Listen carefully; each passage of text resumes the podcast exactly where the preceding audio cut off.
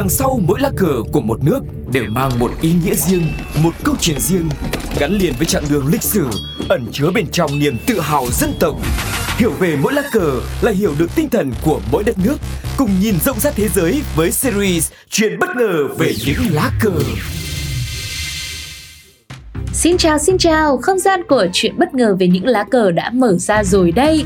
Ngay bây giờ thì Sugar, người đồng hành quen thuộc cũng sẽ cùng với quý vị đến với Ấn Độ để tìm hiểu về quốc kỳ của xứ sở gia vị này nhé. Quốc kỳ hiện tại của Ấn Độ được quyết định tại hội nghị thường niên của Đại hội toàn Ấn Độ vào tháng 8 năm 1931. Ngày 22 tháng 7 năm 1947, lần đầu tiên quốc kỳ Ấn Độ được chính thức kéo lên. Quốc kỳ của quốc gia này đã được thay đổi vào tháng 8 năm 1947 để có luân xa màu xanh lam hay được gọi là luân xa Pháp thay vì bánh xe quay, trong khi các màu cốt lõi trước đó của nó vẫn giữ nguyên. Nói cụ thể hơn về lá cờ của Ấn Độ thì nó là một lá cờ tam tài có ba màu bao gồm vàng nghệ thẫm, tượng trưng cho sự hy sinh của các lãnh tụ, màu trắng tượng trưng cho ánh sáng chân lý và xanh lục tượng trưng cho mối liên hệ của con người với thực vật trên trái đất. Tìm hiểu kỹ hơn nữa thì quốc kỳ của xứ sở gia vị này là do một nhà nông học đến từ Machilipatnam tên là Bingali Venkaya thiết kế.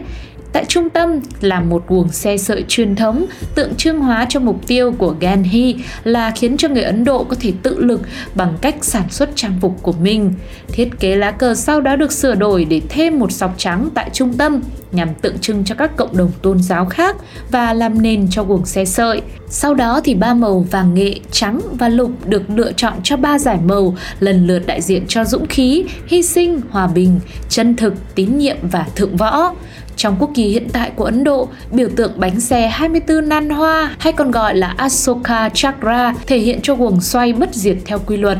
Ấn Độ không nằm ngoài vòng chuyển động, không chống lại sự thay đổi mà liên tục tiến về phía trước. Đây quả thực là một đất nước sở hữu rất nhiều điều thú vị mà chúng ta cần phải khám phá đúng không ạ?